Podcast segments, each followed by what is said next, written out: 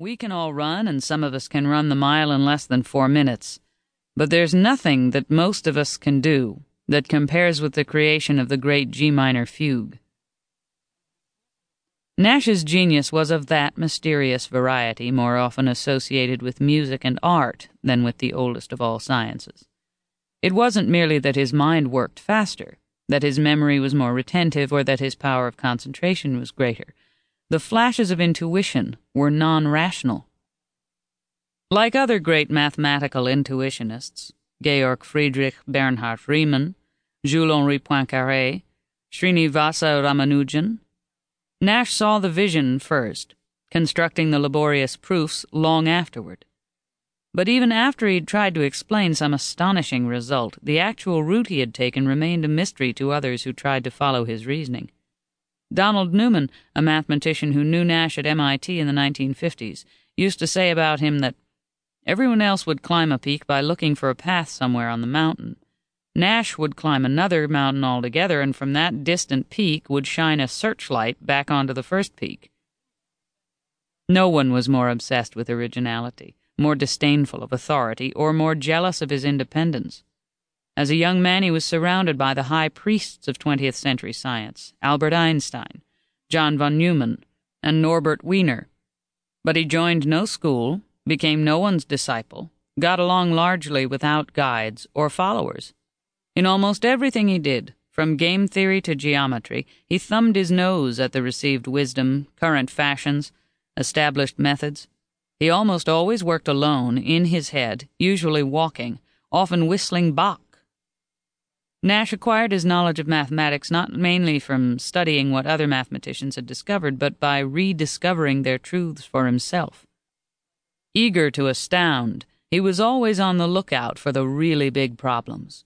When he focused on some new puzzle, he saw dimensions that people who really knew the subject, he never did, initially dismissed as naive or wrong headed.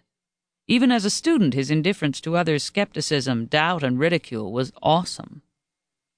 Nash's faith in rationality and the power of pure thought was extreme, even for a very young mathematician, and even for the new age of computers, space travel, and nuclear weapons. Einstein once chided him for wishing to amend relativity theory without studying physics. His heroes were solitary thinkers and supermen like Newton and Nietzsche. Computers and science fiction were his passions. He considered thinking machines, as he called them, superior in some ways to human beings. At one point, he became fascinated by the possibility that drugs could heighten physical and intellectual performance. He was beguiled by the idea of alien races of hyper rational beings who had taught themselves to disregard all emotion. Compulsively rational, he wished to turn life's decisions, whether to take the first elevator or wait for the next one, where to bank his money, what job to accept, whether to marry, into calculations of advantage and disadvantage. Algorithms or mathematical rules divorced from emotion, convention, and tradition. Even the small act of saying an automatic hello to Nash in a hallway could elicit a furious, Why are you saying hello to me? His contemporaries, on the whole, found him immensely strange. They described him as aloof, haughty, without affect, detached, spooky, isolated, and queer. Nash mingled rather than mixed with his peers. Preoccupied with his own private reality, he seemed not to share their mundane concerns. His manner, slightly cold, a bit superior, somewhat secretive, suggested something mysterious and unnatural. His remoteness was punctuated by flights of garrulousness about outer space and geopolitical trends, childish pranks, and unpredictable eruptions of anger. But these outbursts were, more often than not, as enigmatic as his silences. He is not one of us was a constant refrain.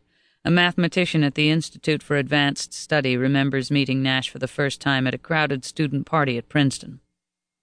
I noticed him very definitely among a lot of other people who were there. He was sitting on the floor in a half circle, discussing something. He made me feel uneasy. He gave me a peculiar feeling. I had a feeling of a certain strangeness. He was different in some way. I was not aware of the extent of his talent.